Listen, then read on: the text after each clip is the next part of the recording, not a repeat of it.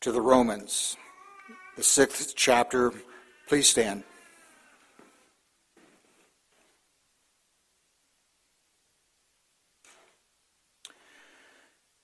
St. Paul writes, Let not sin therefore reign in your mortal body to make you obey its passions. Do not present your members to sin as instruments for unrighteousness, but present yourselves to God as those who have been brought from death to life, and your members to God as instruments for righteousness. For sin will have no dominion over you, since you are not under law, but under grace. What then? Are we to sin because we are not under law, but under grace? By no means. Do you not know that if you present yourselves to anyone as obedient slaves, you are slaves of the one you obey, either of sin which leads to death, or of obedience which leads to righteousness? But thanks be to God that you who were once slaves of sin have become obedient from the heart to the standard of teaching to which you were committed. And, having been set free from sin, have become slaves of righteousness. I am speaking in human terms because of your natural limitations. For just as you once presented your members as slaves to impurity and to lawlessness, leading to more lawlessness, so now present your members as slaves to righteousness, leading to sanctification. For when you were slaves of sin, you were free in regard to righteousness. But what fruit were you getting at that time from the things of which you are now ashamed? For the end of those things is death. But now that you have been set free from sin and have become slaves of God, the fruit you get leads to sanctification and its end, eternal life. For the wages of sin is death but the free gift of God is eternal life in Christ Jesus our Lord. This is the word of the Lord.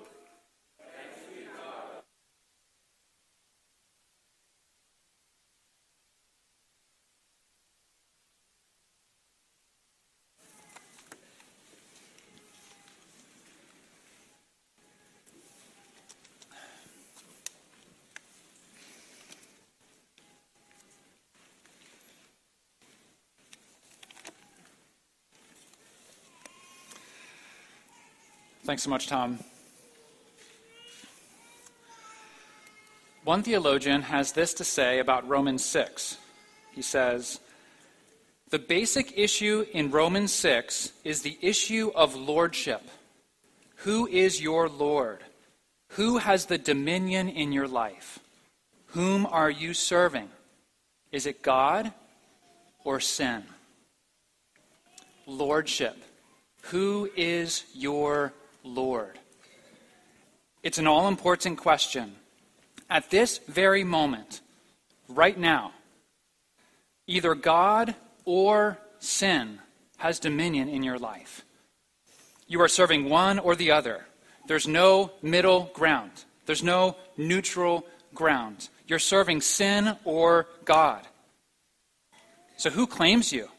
Who's your master? At this very moment, who's your Lord? Is it God or is it sin? So far in Romans 6, we've learned that how you answer that question depends on how you answer this question Are you united to Jesus Christ? Are you in Christ? If the Holy Spirit has united you to Christ, if you are in Christ, and if Christ is in you, then you are dead to sin and alive to God. Once and for all, you are rid of sin as the controlling power in your life.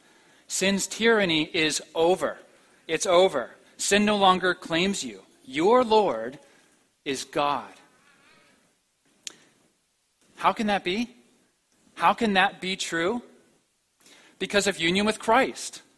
What's true of your Savior is now true of you in Him.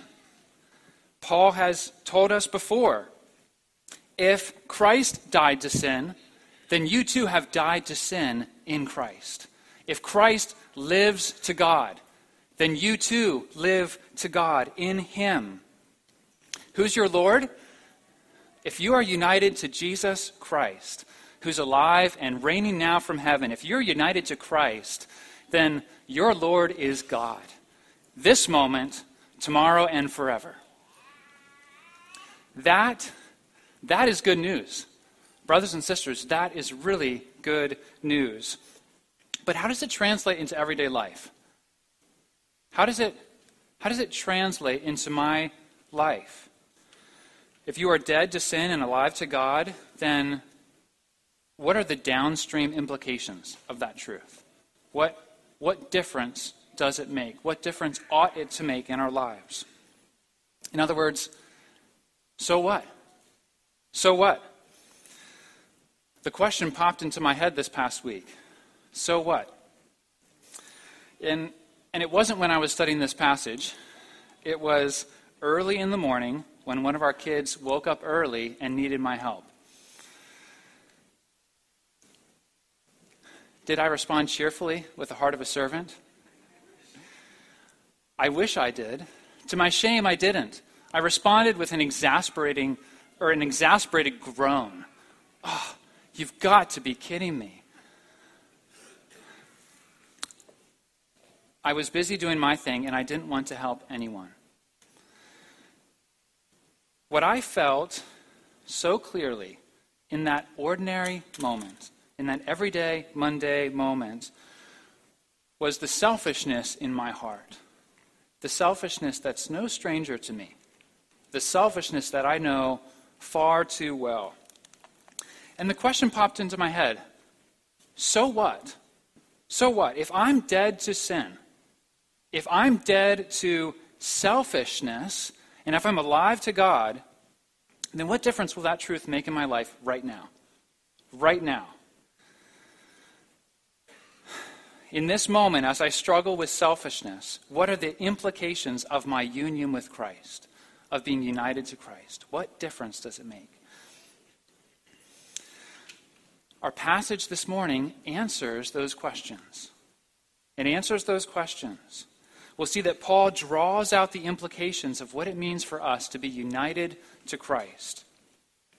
And I share that personal story to make the point that these truths touch down. They, they touch down in your life. They really do make a difference. Union with Christ makes a difference in the ordinary lives of Christians who struggle with sin.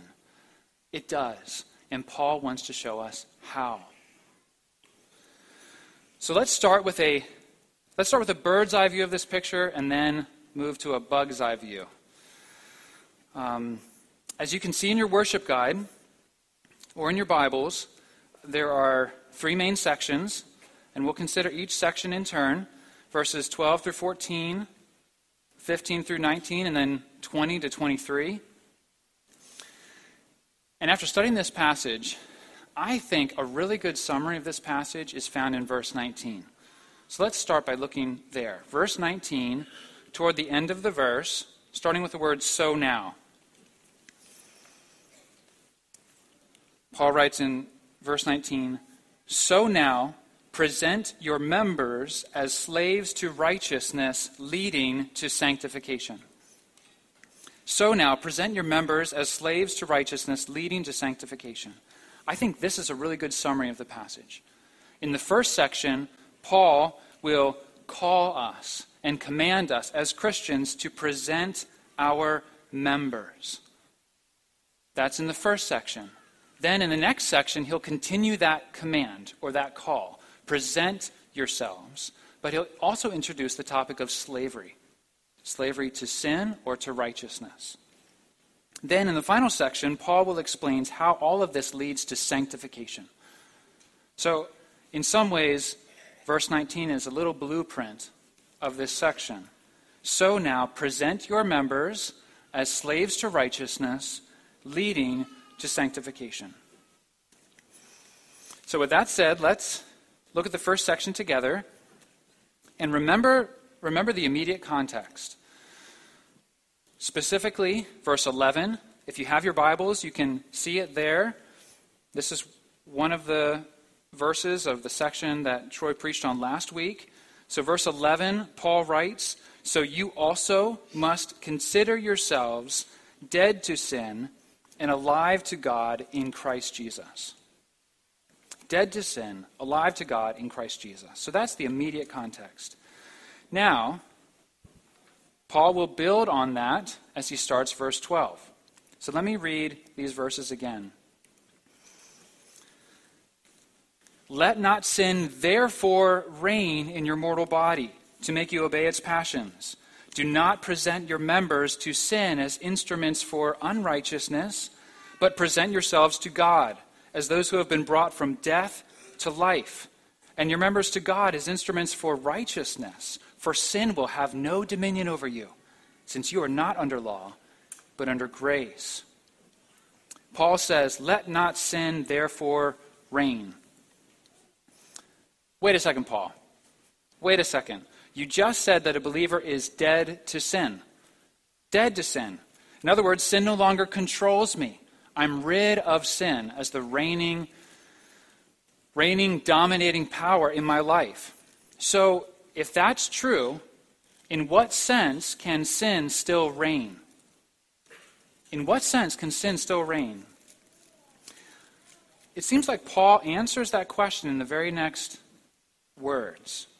He says, Sin reigns when you obey the sinful passions or the desires and lusts of your mortal body. Sin reigns when you present your members. That means the various parts of your body your hands, your eyes, your ears, your feet to sin as slaves of righteousness. So, in Christ, you are dead to sin. It has no actual authority over you. In other words, sin is no longer inevitable in your life. You are free to not sin. But when you do sin, when you do sin, you live like sin once again controls you. You live like it actually reigns. It doesn't, but you live like it does. Sin can't demand your obedience, but you volunteer the parts of your body for its services. You live like sin is still your master. It's not, but you live like it. In that sense, sin reigns. And Paul couldn't be more clear. What should we do about this? Don't do it. Don't do it. Don't let sin reign. Don't present your body to sin. Rather, present yourselves to God. After all, you have been brought out of death into life in union with Christ. So present your members now to God as instruments for righteousness. Let's think about this together. What Paul is saying here is so practical, it's so tangible. He's talking about our bodies. Think of your bodies. Kids, think about your think about your hands. Think about what you do with your hands. The Bible is saying, since Jesus is your Lord, since Jesus loves you and you love him back, don't use your hands to hit your brother and sister. Don't use your hands to take what doesn't belong to you. Why would you do that if Jesus is, is your Lord? Instead, use those hands to help with the chores around the house. Use those hands to help your brother or sister when he falls down or she falls down. That's what Paul is saying. This is so practical. Think about your bodies. This call is not just for kids, it's for all of us. all of us who are in Christ, Paul is saying, don't present your bodies to sin.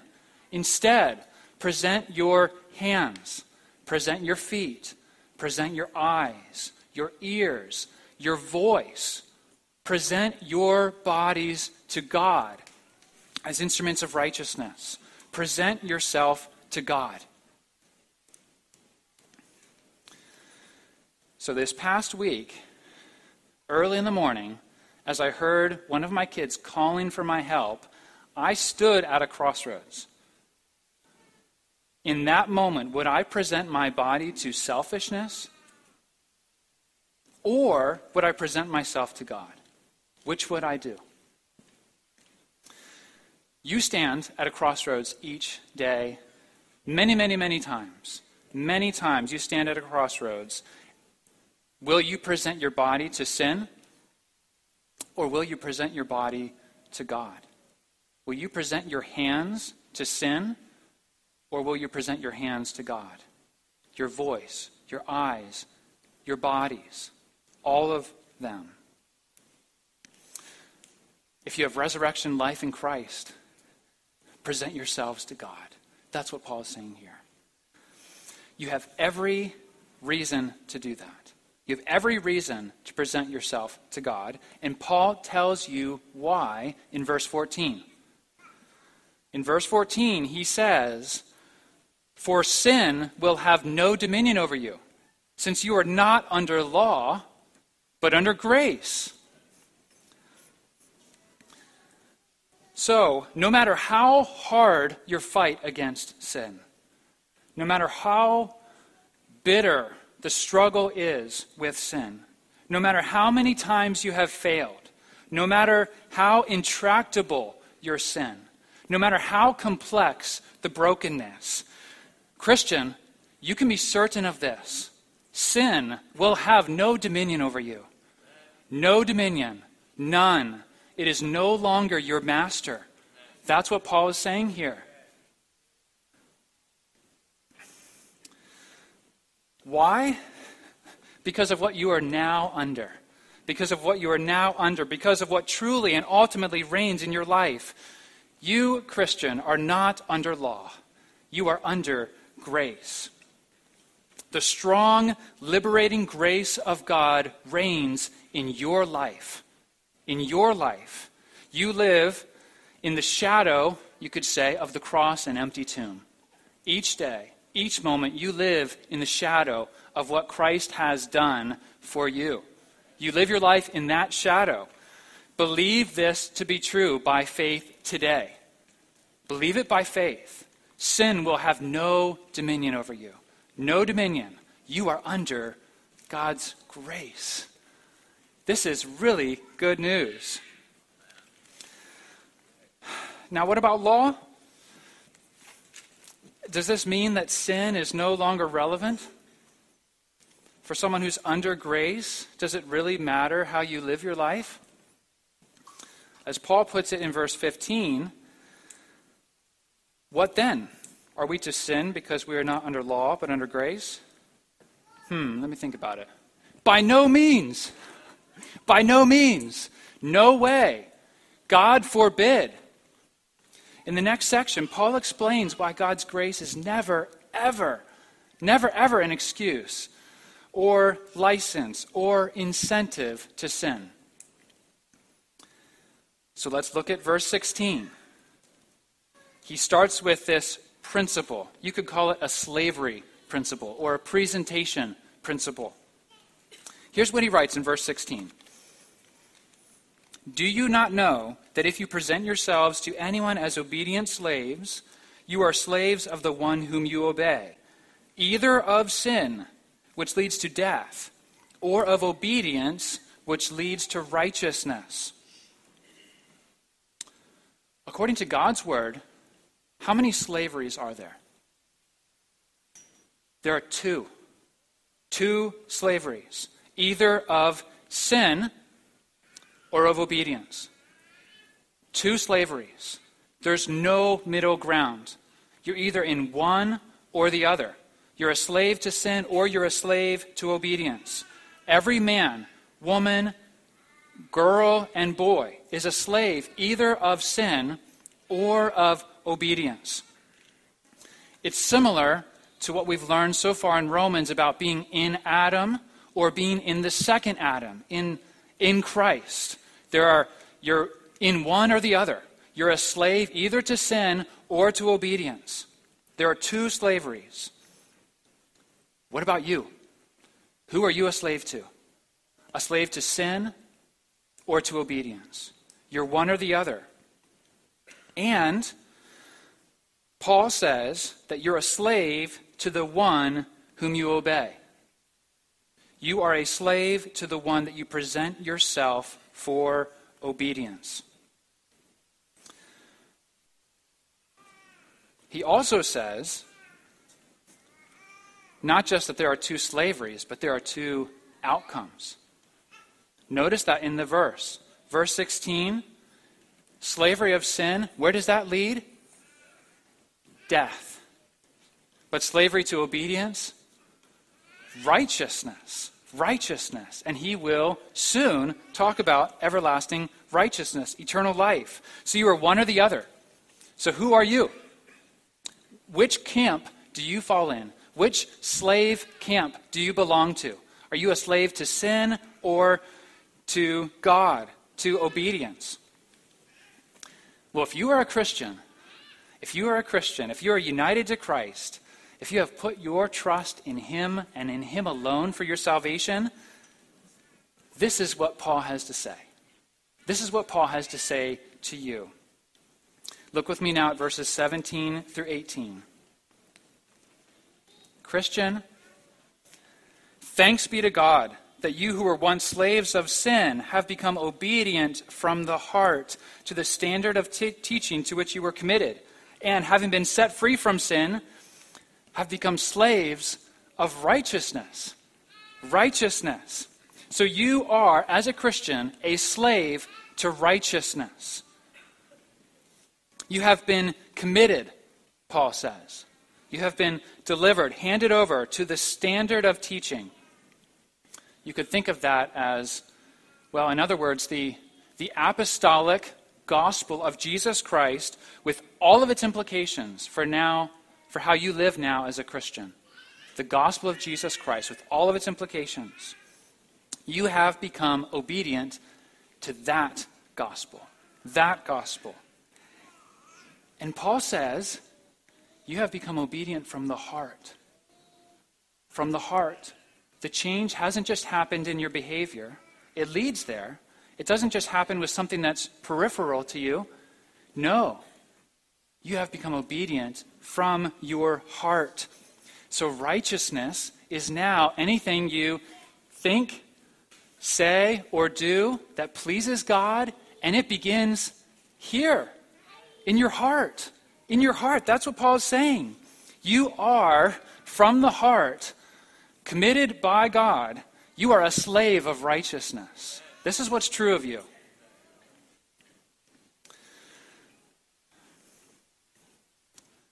I want to dwell on this for a little bit with, with you all.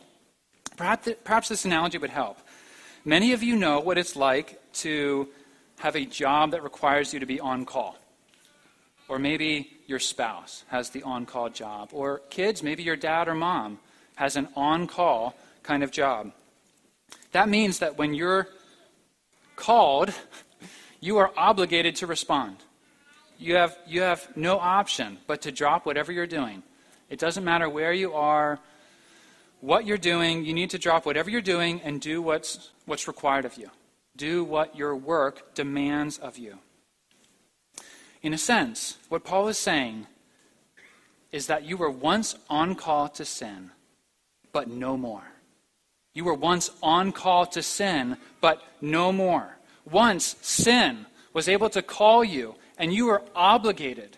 You had no choice but to obey. But now, now you're on call to righteousness. So when sin calls you on the phone, you don't need to pick up. You don't need to pick up. You're not obligated to respond. You don't need to take the call.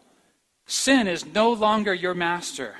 You belong to Jesus Christ. Is it any wonder that Paul says, Thanks be to God? Thanks be to God. Here's another way to think about it St. Patrick's Day, as many of you know, was this past Friday. And at men's prayer on Friday, Troy shared with some, uh, shared us or shared with us something that's called St. Patrick's breastplate. I was familiar with the content. I wasn't aware of the, the name, St. Patrick's breastplate. But apparently, as soldiers and knights went out to battle, these prayers would be written on, um, written on their shields and uh, I'll share the, the content of that with you in a moment. But first, apart from Christ, apart from Christ, so being in Adam, what's true? Sin enslaves you. You are a slave to sin. You could say, sin is with you, before you, behind you, in you, beneath you, above you, on your right and on your left. Sin is everywhere.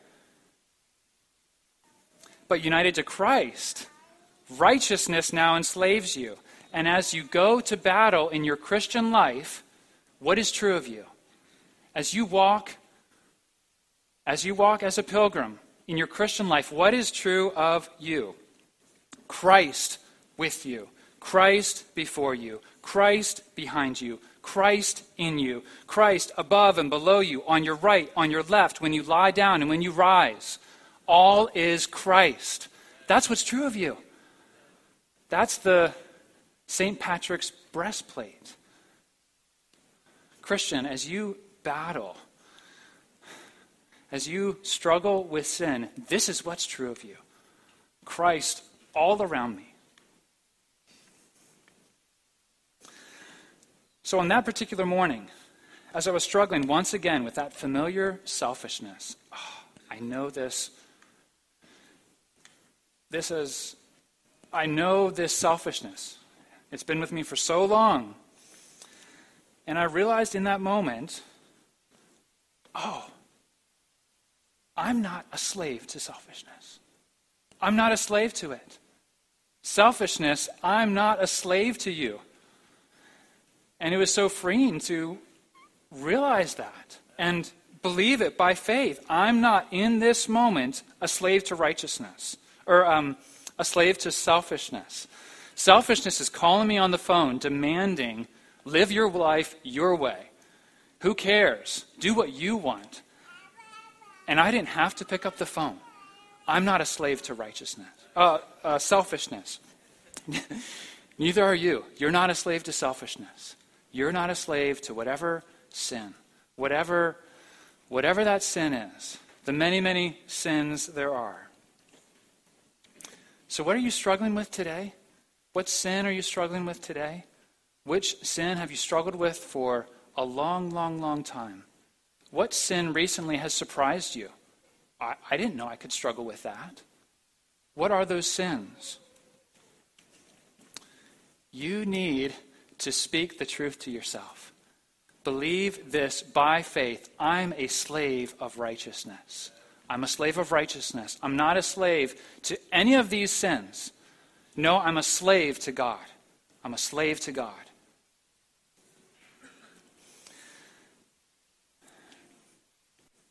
Going back to our um, the second section, verse 19. At this point, Paul acknowledges that, that, that the slavery analogy isn't perfect. Um, as we might say, the analogy eventually breaks down. Um, so he acknowledges that. I'm speaking in human terms because of your natural limitations. But we get the point. We get the point. We understand what he's saying. And Paul goes on to say in the rest of verse 19 For just as you once presented your members as slaves to impurity and to lawlessness, leading to more lawlessness, so now present your members as slaves to righteousness, leading to sanctification. What Paul is saying is, you know what it's like to present your body to sin. You know what this is like. Sin, here are my hands. Use them for your purposes. We know what that's like. He's saying, You know this rhythm. You, this muscle memory is there. You know it. But he's, and he's saying, you know where that path goes lawlessness to more lawlessness. It's a downward spiral. You've experienced it. And what he's saying is take that muscle memory and direct it to God. No, no, no. Sin, my hands aren't yours. My hands are for God, for His purposes. He's saying, present your body as a slave to righteousness. And that leads to not uh, present your body for righteousness. And that path doesn't spiral into lawlessness and more lawlessness. Its end is sanctification. In other words, holiness, consecration, the likeness of Christ in you. And at this point, I don't know. I feel like I don't have, I don't need more reason to, to uh, respond in obedience to what he's saying here. But Paul says he has more to say. He has more to say. The next couple verses answer the question what reason do we have to present? What, do we, what reason do we have to do this? To present our bodies as slaves to righteousness, leading to sanctification. What reason do we have? And Paul, in this final section, the third section, picks up on that topic, that theme of sanctification, holiness, consecration. And these final verses lead into a triumphant conclusion. This is really the icing on the cake. So here's what he says, starting in verse 20. For when you were slaves of sin, you were free in regard to righteousness. But what fruit were you getting at that time from the things of which you are now ashamed? The end of those things is death. But now, that you have been set free from sin and have become slaves to God, the fruit you get leads to sanctification and its end, eternal life. For the wages of sin is death, but the free gift of God is eternal life in Christ Jesus our Lord. He starts with slavery to sin. Slavery to sin. And the world around us revels in slavery to sin. Be free. Be free from righteousness. Be free from God. That's the path of life, the world will say. What a lie. It's a lie. It's not true. To be a slave to sin, Paul is saying, God's word is saying, is to plunge yourself down a path of fruitlessness, of shame, and of death. A death that is paid to you as your wages. If you have listened to the testimony of a Christian, this is who I once was, you will hear those same themes. I was walking the path of fruitlessness. I was walking the path of things that I'm so ashamed of now. I was walking the path of death. It's what I deserved. And is that really what you want? Is that what you want? Fruitlessness, shame, death, not just in this life, but forever in hell? Is that what you want? The wages of sin is death. And what does God give? What does God give? He gives the free gift of eternal life. He gives the unearned, unmerited gift of eternal life, which is only, notice, only found in Christ Jesus our Lord. Only in Him. There are so many other religions out there. So many people will who will profess some kind of generic spirituality. Oh, I believe in God. And when you press in, you realize that there really, really isn't any substance to it, especially there's no in Christness to it. Eternal life is only found in Him. And to be united to the resurrected Christ is to receive the gift of resurrection life. You can't have if you have Christ, you have life. If you don't have Christ, you only have death. So as I struggled with selfishness that morning, I stood at a crossroads. And in your daily struggle with sin, you stand at a crossroads many, many times each day. Will you present your body to God? Or will you present your body to sin? And in that moment, that brief moment, as I was, as my routine was thrown off and I was called for by one of my children, I realized the path of selfishness isn't worth it. It's not worth it. Sin is not worth it. It's the path of sin and shame and death. And I know when I pursue that path, that's what happens in my family. But righteousness, oh, this path is shining. It's bright. It's the path of eternal life in Christ Jesus our Lord. So, what Paul is saying, brothers and sisters, is in light of these truths, in light of the end, which the end, which is sanctification and eternal life in Christ, present your bodies. Present your fingers, your toes, your voice, your eyes, your ears, all of your body. Present yourselves to God as instruments of righteousness. That's the call, brothers and sisters.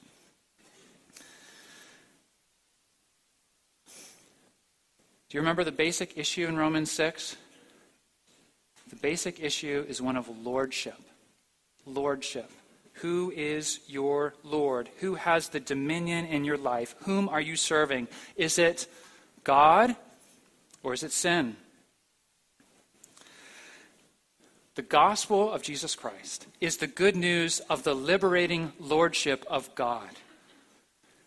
The good news of Jesus Christ is the good news of liberating lordship, the lordship of God. It's the good news of emancipation from sin's tyranny. It's the good news that those who were once slaves to sin are now slaves to God, which is, which is the only path of true freedom and life, flourishing. That's it. The good news of liberating lordship. The only true freedom. So, what Paul wants you to know, what he wants me to know in Romans 6, and why this chapter is in our Bibles, why this is in the letter of Romans, is, is because Paul wants us to know that those whom God justifies, he sanctifies. Those whom God declares righteous, he makes righteous, and he transforms. Both are good news. So we have celebrated the good news that there's no more sin in our account. How much sin is in our account? None. And here in this chapter, Paul is saying not only is there no more sin in your account, but sin is no longer your creditor. Sin is no longer your Lord, your master, and that is good news. That is good news. This book is about the righteousness of God revealed, the salvation of God revealed. And what this section, this chapter is saying is good news for us. Not only are we declared righteous, but we are liberated from sin's dominion and set free to walk in newness of life. So, in light of this good news, if this is if this is true, and it is, brothers and sisters, present yourselves to God. Amen.